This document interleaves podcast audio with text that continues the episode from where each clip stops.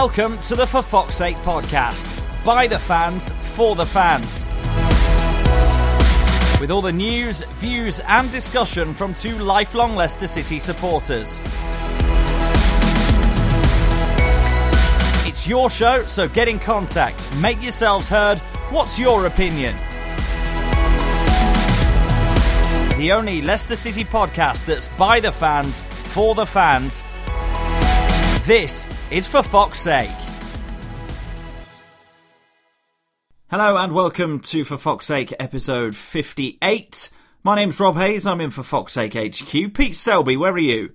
Me, I'm in an underground bunker and we're trying to work out what's gone wrong. What I've got in front of me, I've got a giant football pitch with about 10 people with big long sticks moving players around the field to try and work out the best formation. I've got a crack team of scientists who are looking at these different numbers being printed out on these printers to try and crack the code of what's gone wrong and why are other teams playing well and we're not. I've got 10 people locked in the room. They're watching videos of last season to see if we can get back to somewhere near that level. It's all a bit World War II bunkerish. Um, and so far, we've come up with nothing. I've had no sleep for about, well, four days since the. Uh, well, since the humiliation really away at Burnley, even though they're a good team, and of course the humiliation away at Southampton as well. We've drawn away at Derby since we've been on air on for Fox's sake, um, and so far I'm looking around. Any any joy, lads?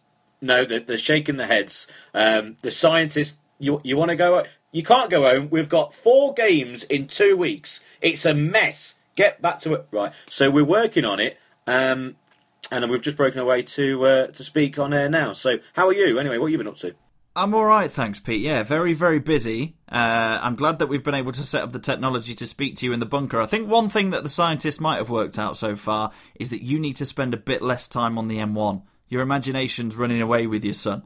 Yeah, Well, yeah, but I think um, I think it might actually benefit uh, just just going over things. The the problem with and, and I mention this all the time, and I mentioned it last season, is that because of we live in a social media age, as soon as something happens, it's either the end of the world or the best thing ever. If a goal goes in, it's the best goal that's ever been scored. It, everyone's dead reactionary nowadays, which is great because it means people can interact with podcasts such as this and they can say their opinion. So what I like about For Fox's Sake is that we just take a bit of a step back and um, look at things properly.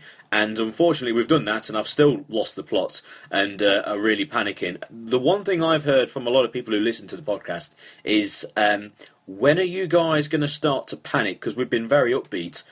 Well, I've pressed the panic button right now because we are in trouble. We are bang in trouble. Yeah, we we are we are, and the the thing is, some of the performances, yeah, they well, most of the performances, let's say, have not been anywhere near the level that they were last season, and we weren't expecting that. And the reason we've not hit the panic button is because, like you say, we like to take a step back. We like to look at things objectively. A couple of little bits haven't really gone our way. You can kind of we already knew that this season was going to be difficult compared to last season, but we're we're doing things badly that we did really well last year. So let's talk about um, Morgan and Huth say. The, the defence have come under quite a lot of stick recently, and they were so solid last season. Um, well, as soon as they got the pizzas, they were they were solid after that. But we're conceding goals from set pieces. The, you know, the, the goals that we conceded against Southampton. Let's rewind back to the to the the furthest away game that we haven't yet covered on for Fox's sake. And some of the, the the balls that were dropping in the penalty area that would normally have a blue shirt on them first were falling to a red and white striped shirt, and that's how we conceded that goal just before half time. I think if we got in 1 0 down away at Southampton, things wouldn't have felt or looked quite as bad as they did until Jay Rodriguez scored. Um, yeah, I, I said at the time when we lost to Southampton that it's the worst display I've seen Leicester put in since we lost away to Aston Villa in the cup in around January time of the sea, uh, of the miracle survival season, um, which was a dreadful performance it, it was just generally all round terrible. I thought Southampton played very well, but no Leicester player on the field performed well. We made a few changes. We brought in the likes of Demarai Gray. I think what we'll do, we should go through the entire team and comment on the you know the three games we've had. So you mentioned that the, the two centre halves.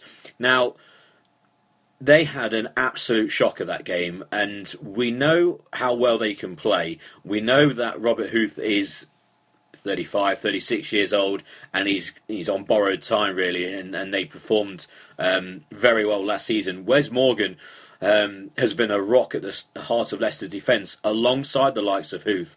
But when he does throw in a bit of a wobbly, it's a big one, and it was a big one against Southampton. He was all over the place, but the entire team was. They they really put a lot of pressure on the centre halves. That's all the other players, and they just yeah they didn't play very well. It just it was one of those games where because it was an early kickoff, Southampton looked like they've been up since about five o'clock in the morning, had a training session, and then went out and were 100 mile an hour from the start. We looked like that we had travelled down or just got out of bed or literally just stepped off the coach and gone onto the field, and we were at half pace. It was an absolute shocker. Yes, the centre halves had a bad game, but by no means least they weren't the only ones who had a shocker. Um, the one thing that we need to say about that game, it was the last time that Ranieri tried the three in midfield, which we did say on the last episode. Uh, uh well, I definitely said that. Um, I don't like the three in midfield with um, Mendy and Ndidi and Drinkwater because it leaves a lot of space on the flanks. And what we, what happened against Southampton, we got absolutely destroyed on the flanks. And all it needed was some decent balls into the middle. Of course, they had um, James Ward-Prowse, who's one of the best dead ball specialists and crossers of ball in the league, and they just took advantage. And we were at sixes and sevens all over the place. It was an absolute shocker. Yeah, Ranieri admitted after the game that uh, it was his fault. He made the mistakes. He shouldn't have tried the formation.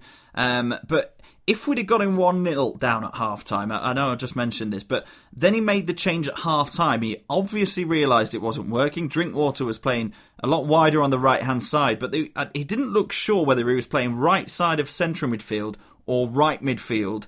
Uh, but then he changed it at half time, took Mendy off, brought Albrighton on, went to a more conventional 4-4-2 that the fans and the players are much more familiar with seeing. And and then they didn't score again until the 86th minute and the second half was uh, all right, it wasn't drastically improved, but we looked more solid. We looked like we had something to build on. Like you say, at 4 3 3, you leave a lot of gaps. And we've talked about the way that you can play 4 3 3. Um, here he kind of played almost a diamond, really, didn't he, with um, with Okazaki and, and Gray involved. I think if you play 4 3 3, but you play it with two wide men, such as Albrighton one side and Gray the other, you can say to them, tuck in 4 5 1 until we're on the attack. Then you've got the license to get forward and support, and you can bomb a man from central midfield forward. And Ndidi and Mendy both look like good box to box midfielders. Drinkwater can contribute in attacking positions in terms of his um, his weight of pass, etc. But it, it, it, was a very weird sort of 4 3 3 diamond, not a diamond. Their central midfielders playing tight in the middle? Are they forced out wide? Nobody really seemed to know what was going on, but fair play to Ranieri. He tinkered with it at half time, changed it, and then admitted after it was his fault. Um, and then we had the perfect. Shall, shall we leave the Southampton game and move on to Derby? Because I've had enough of Southampton now. I think so. I've just received a, a print off from the uh, the Vidi printer over on the far side. Thank you, Megula. Um, and uh, it basically says four four two on it. So uh, the uh, the bods here in the underground bunker they've uh, they've come up with the perfect formation, which was basically the formation we played last season. Now a lot of people says that we can't play that formation with uh, no Kante because he did the jobs of two players and all that sort of thing. Well, I do disagree on that, and I think it's the best way that we should play. I mentioned that there's problems with changing the formation halfway through the season. We're not uh, Chelsea who changed theirs after six or seven games and obviously gone on the run that they have. Um, we we tried, and also I, I know it's the last thing we'll say about Southampton, but it's what the fans wanted. So many people were saying play three in midfield. Why you can't play four four two anymore? Why is he sticking to that? So yes, he changed the formation, but it was something that a lot of fans were asking for. It didn't work, so we've gone back to the old 4 4 2 against Derby in the Cup. Now, um, bit of a strange game, really. I was there, and uh, and so were about five and a half thousand Leicester fans. Fantastic atmosphere in the away end. Now, Derby for a start, it's a weird ground. I've been to Pride Park years ago. I went when Collymore um, broke his ankle. What a game that was! And I was also there when we won uh, one 0 from a late is it penalty when Savage dived and got the penalty, and then celebrated the penalty and uh, had about ten Derby players' hands round his throat afterwards. So um, I've been to Pride Park before. First of all, it's looking a bit shabby. I'll say that it's a it's a bit. Um, second-hand stadium, if you know what I mean. It looks like it's been made out of recycled materials, and uh, you go into the concourse, and it's it's just not as good as the stadiums that were built a few years later. Yes, of course, it was one of the older ones around about '97, but uh, also surprising that uh, the Derby fans didn't actually fill the ground. Yeah, it's a bit surprising that, but never mind. Um, I thought Leicester started quite well. Drinkwater running the show. We got an early goal. What an absolute shot! What was he doing? They just it, it, it is it is leg. The thing is, from where we were stood, we couldn't quite see what happened. We know someone's just sliced it in the top corner, pretty much, and the, the celebration was ever so strange because everyone was like, "Yeah, we've, we're in front," but what a weird way of going about it. It, it happened in such slow motion, though. It came down off the thigh of one of the other Derby players. It was travelling towards the goal, but at really, really slow pace. He had so much time to set himself, put his foot through it, uh, and he said in his post match interview, literally, he just panicked uh, and swung a boot at it, wanted to kick it as hard as he could, sp- uh, spun off the outside of his left boot and into the sort of in inside side netting. But as you said, we started quite well. We looked like we were in control of the game. We we had to go there. Look, Derby have a good home record. Leicester fans consider it more of a derby than Derby do. Let's be honest. But it was Friday night, FA Cup on the BBC, five and a half thousand fans. Leicester had to go and start well, and they looked in control, didn't they? And they looked like they'd gone back to basics and get that ball, keep it, move it well. And it, it started quite promisingly until Bent decided he was going to put his scoring head on up the other end as well. Well, the, the conditions were atrocious. It was absolutely tipping it down, and uh, I thought the pitch was very good. But uh, it was difficult to control the game. I thought Drinkwater was outstanding for the first 20 minutes, and then he really went off the boil. And he controlled the game in midfield. Andy King was very quiet, and we were the better team. It looked like a Premier League team against a Championship team. We went one goal up. That's uh, own goal. To be honest, when it went in, my first thought was Wembley '94 when uh, we got the equaliser. When the uh, Derby defender on the line tried to head the ball and just missed it, and it went in the back of the net. That's the first thing I thought of. Um, was it Williams or Moore, one of their centre halves at the time, 94? Williams was the first name that came to my head. Anyway, and um, yeah, and obviously they got back in the game, a good header, skidded off the surface, and then went 2 1 up and it, the, the problem is in, in the away end there were loads of people it was more moaning about how Leicester were playing. Obviously you're concentrating on you know your team. And when I got back after the game i spoke to a few Derby fans and, and a few neutrals who were saying oh what a, what a decent game it was and Leicester were very unlucky really not to get the win. But it didn't actually seem like that from the away end Leicester really lost a lot of momentum. They lost so much confidence as well. And yes, they had a number of shots in the second half, saved by the goalie's leg. Vardy had a header anywhere else apart from the goalkeeper. It's a goal. Okazaki had a chance where again it hit the goalkeeper. We hit the post through Gray. Maybe should have done better um, which seems to be the case with Gray at the moment, getting in good positions but should do better with the final product, which is always the case of a youngster. But this is a player, yes, he's a youngster, but you know should have a better end product than he's got at the moment. We know this, he's got flashes of it. Look at the goal against Man United. But from the away end point of view and the talk on the terrace, it was very downbeat. And uh, yes, they really got behind them, the fans did. And we got that goal late on, the Wes Morgan header. Um, I'm pretty sure Wes Morgan would like that goal against Derby. Um, and of course, you want to go far in the FA Cup, and I still think the FA Cup is vitally important to Leicester because we need to get some confidence, we need to get some wins under our belts. So a victory in the uh, replay is vital. It was a strange game. I thought Derby were quite disappointing, even though they held Leicester. Um, so I'm quite glad we got away with it. To be honest, I did I did actually predict uh, a two-two. So um, we uh, you know won a few quid on that, and I said to a few people before the game. So it was kind of the way I thought it was going to go. I thought it would be a bit more end to end. It wasn't the best game in terms of quality. I think the conditions did have a lot to say about it. But the thing is, I think the main point with the game for me is that we saw what Drinkwater can do in the first 20 minutes. Leicester controlled the game. He went massively off the boil after that and and Leicester pretty much lost the game from there. Yeah, well, of course you predicted the score right. First of all, Mystic Pete, but um, it, it, it's it's funny because say we'd have gone one goal ahead last season, early doors, own goal, home team on the rocks, right? And then we'd conceded in the 21st minute, as we did for the home team to level, uh, as we did last Friday. The Leicester City team 12 months ago would have 100% believed in their ability to get back in front in that game. But as soon as that Darren Bent header went in, maybe Schmeichel should have done a bit better. He, his reaction would probably suggest so. But as soon as that goal went in, not one player on the pitch and not one fan in the stands or at home watching on telly genuinely believed that Leicester could get back into that game. You saw it was panic stations from then on. It was completely confidence sapping. One goal uh, yes, it was a quality header by a man that scored goals wherever he's been, but that kind of goal 12 months ago, Leicester would have just shaken it off, might have taken a couple of minutes, but got back into their rhythm, got back in control, steadied themselves, and gone again. They just, it literally sapped all energy and confidence out of them for a large proportion of the game.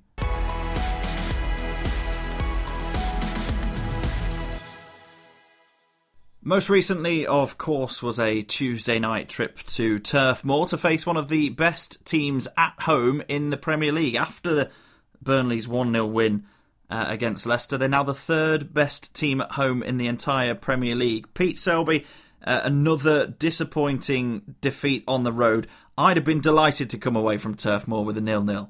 Well, we nearly got a nil nil, and did we deserve a nil nil? I'm not entirely sure about that. Um, First of all, I thought we defended very well. Um, I thought the criticism of Huth and Morgan at Southampton was very just, as we were just on about.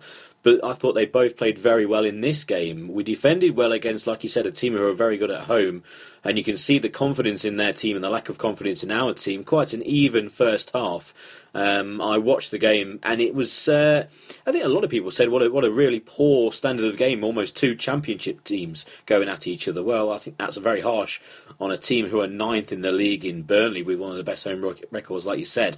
Um, I think we'll just go straight to the goal. Obviously, it's handball. It's uh, a disappointing decision by Mike Dean once again. But then again, he did have you know a fairly average, decent game. You know, we didn't really notice him, which is what you want in a referee. Um, but then, of course, he makes one clanger right at the end. But to be honest, the goal was coming. The problem we've got is that we just don't look like scoring.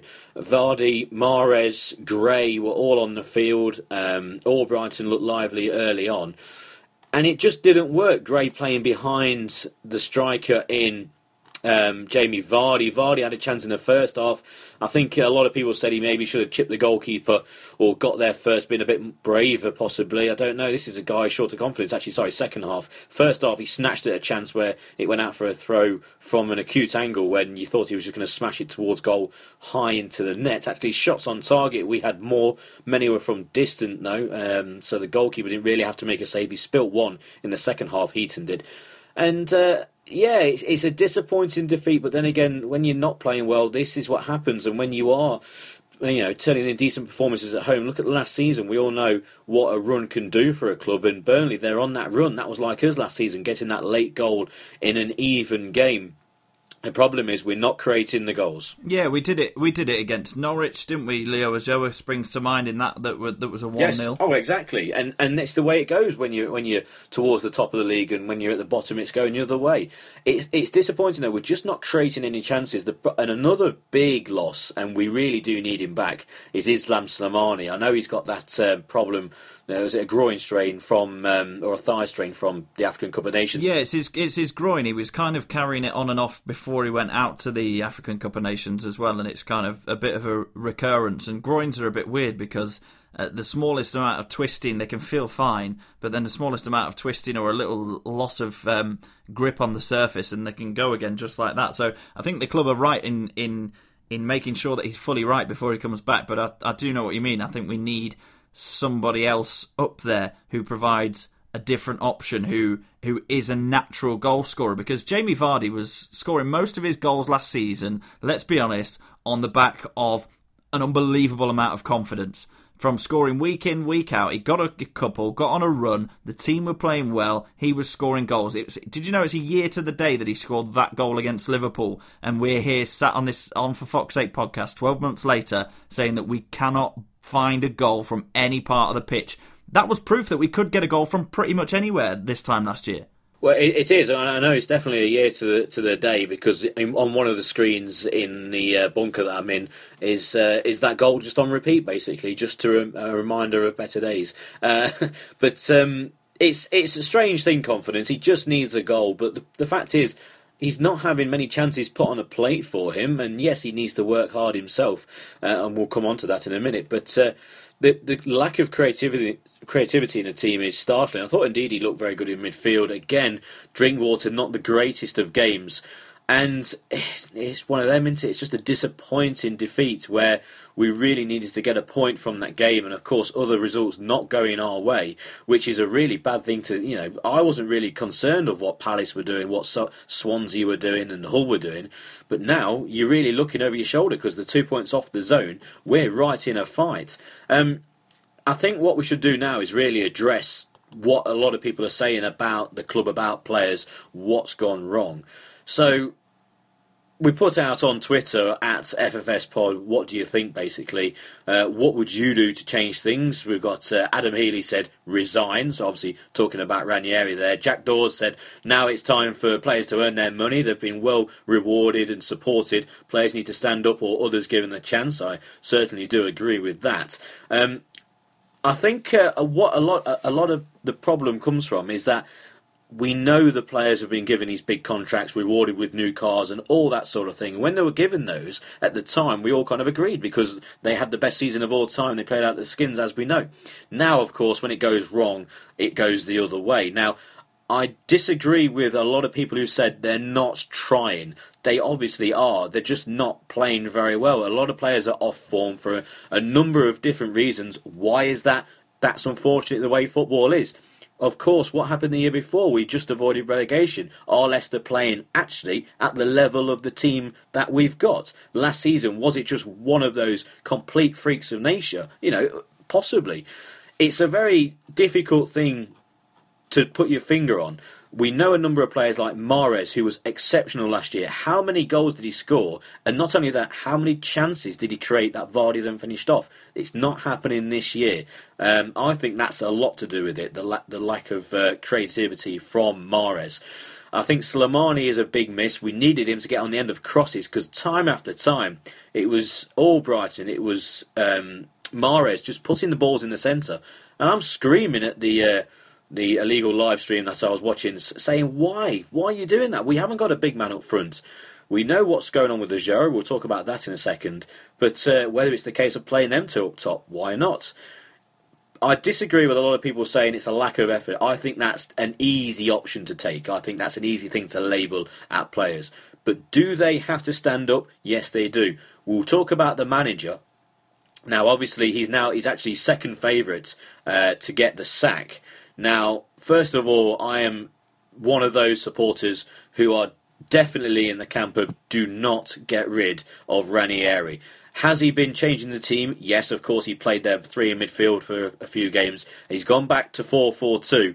Um, has he fallen out with players? If there's any problems behind the scenes, they're all adults. They should be getting on with things. They know what they have to do. They know that they can do it.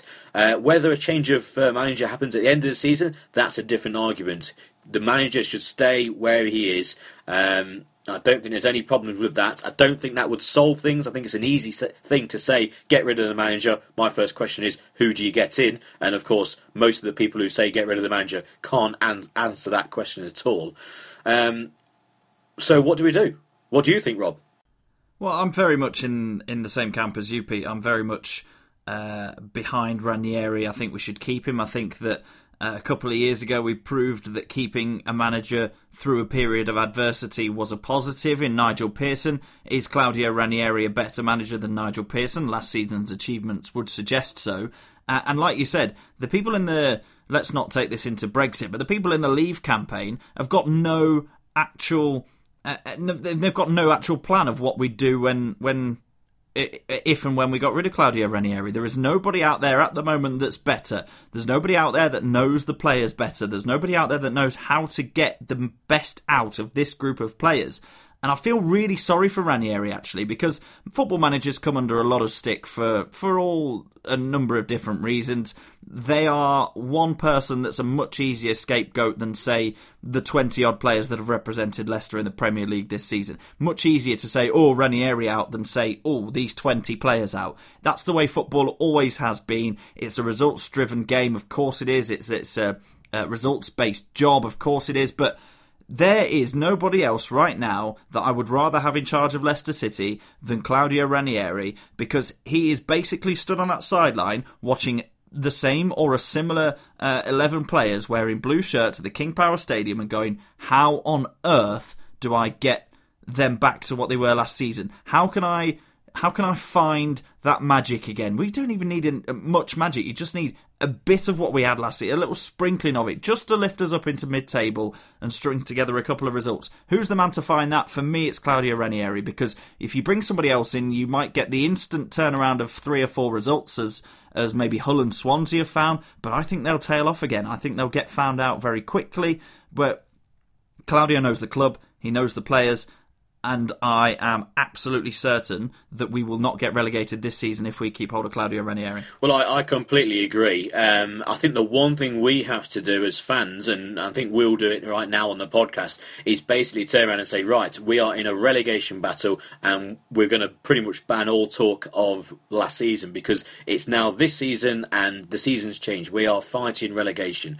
Of course, we can change a tune when we go to Seville, and of course, hopefully, we beat Derby and go through to the fifth round of the Cup against Millwall away. What a great opportunity um, to beat Millwall and then go through to the quarter-finals. That's all to one side. Oh, and, and just a quick word on the FA Cup. I've been asked this question about four times today.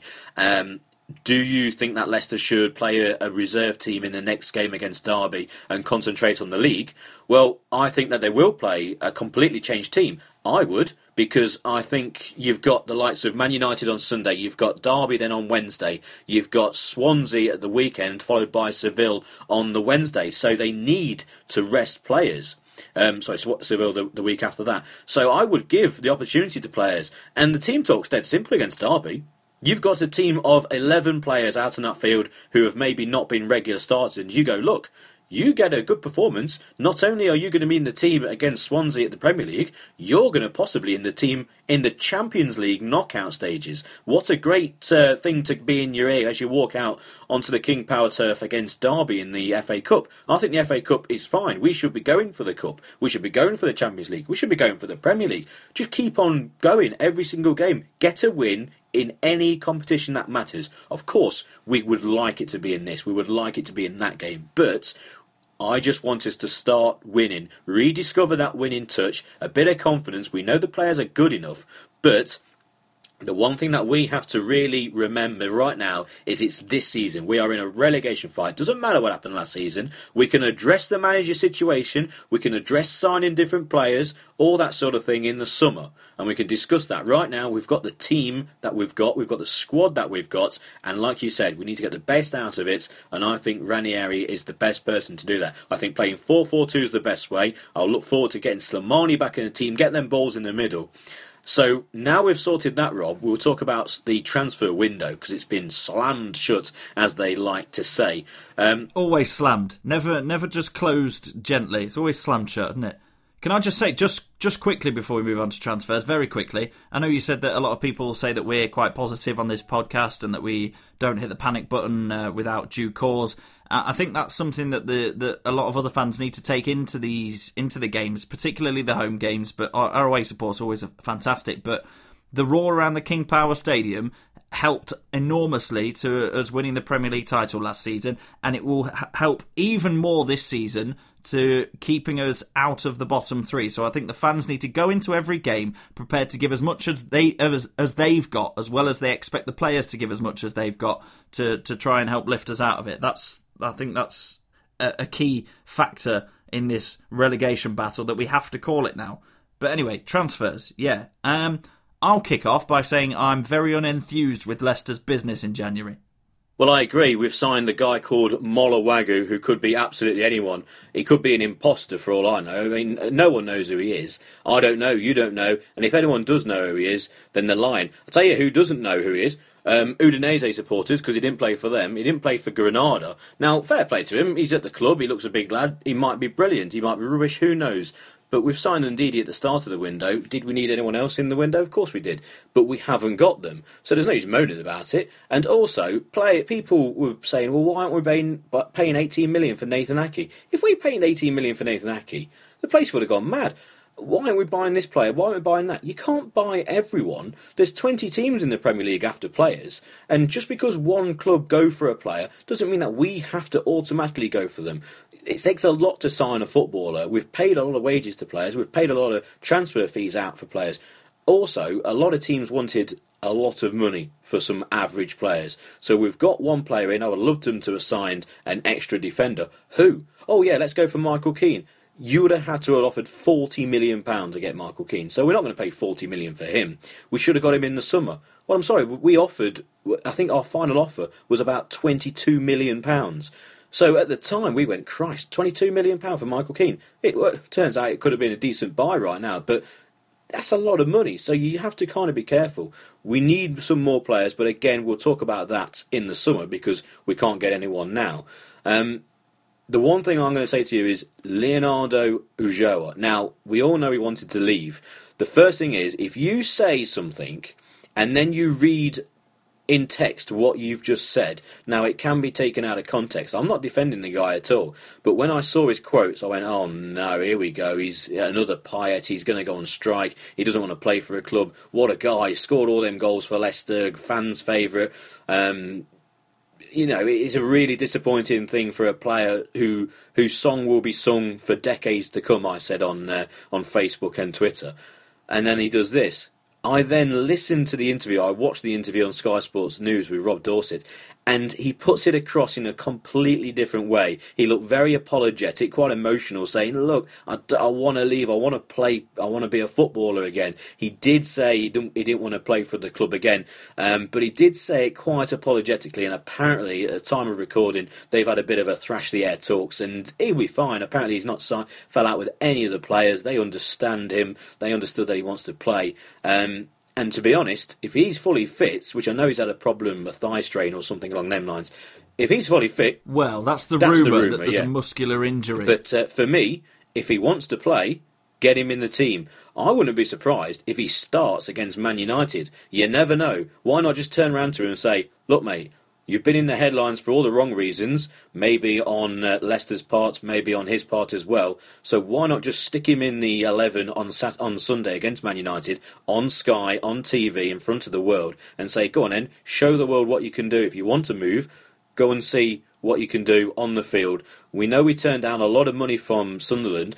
Um, that's what I would do. Maybe play alongside Slimani. Maybe it needs Jamie Vardy to be benched. That could be someone to come off the bench after an hour. You never know. Why not change things round up top? Hang on, is this what's happening in your bunker? Bench Vardy and stick two big men on up top. Yes, um, we, have got some more printouts from the uh, the 1940s printer over there. Our computer, by the way, it's the size of a house, and um, I, th- I, think someone's playing pong on it at the moment, but uh, they're not doing their jobs. What we've done is we've moved around some of the players on this big football pitch. Um, and what we've done is decided just to launch pl- uh, balls into the area against Man United uh, to the likes of Ulloa and Slimani. Yeah, but why not bench Vardy? Might do in the world of good. You never know. He's not doing the business at the moment. Oh no, I'm not. I'm not disagreeing with the bench Vardy thing. I think. Um, I think a rest. I think taking him out of the limelight. I think to stop putting in the entire pressure of Leicester's goal scoring ability on Jamie Vardy would be a positive. But It'd be a little bit drastic to stick two six foot three big men up top. I don't think so at all. I think um, Islam Slimani's got a lot about him rather than just being a big man. He's not a target man. We've seen that already. I know he's taller than the average player up front. He's not the out and out target man, which Ulloa is. Um, but my first, my final question really with Ulloa is now, would you, Rob, if you were Leicester City, would you have taken that eight and a half million or seven and a half million, whatever it was, from Swansea? I think you'd have to look at the happiness of the player. And you'd have to say, look, if if Ulloa wants to go and play football, and I'm only going to use him as a bit part player, then yes, I'm going to let him go. But if you want to look at it from a, a completely let's let's take the emotion away from it, and let's just look at it from a business perspective, if you like. Take away the money as well. Business perspective in terms of the usefulness of the asset to the to what the business is trying to achieve. The business being Leicester City Football Club. If you've got a striker who can do your job, whether it's for five minutes every three weeks or 180 minutes every week, you you've you'd keep him because there might come a time when you need him in the team. And let's be honest, when when Slimani was away, if Ulloa didn't have this, I put it in inverted commas, muscular injury, Ulloa would be on the bench. He'd be the option to have uh, somebody a bit stronger and a bit better in the air up top rather than the pace. Um, he's a, a, similar player in, in many aspects to Slimani. Yeah, I understand what you're saying. Slimani's a bit more of an all rounder.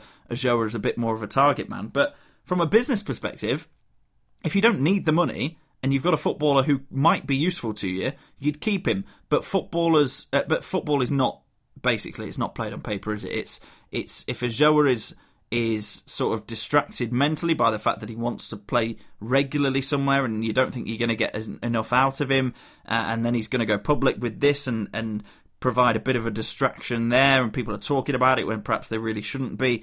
It's all blown up a little bit bigger than I'd have liked it to so maybe you'd have to if you're Ranieri or the club you have to sort of sort of concede defeat and say all right it's not quite what we were holding out for for him but but we'll let him go because it's in the best interests of the uh, of the of the camp. I know he didn't fall out with anybody, like you say, but apart from uh, his ideas on what Ranieri's opinions were, whatever. But it, yeah, it, it's a difficult one emotionally. Let him go, but from a, a perspective of having an able Premier League striker in your squad, I can see why they've kept him.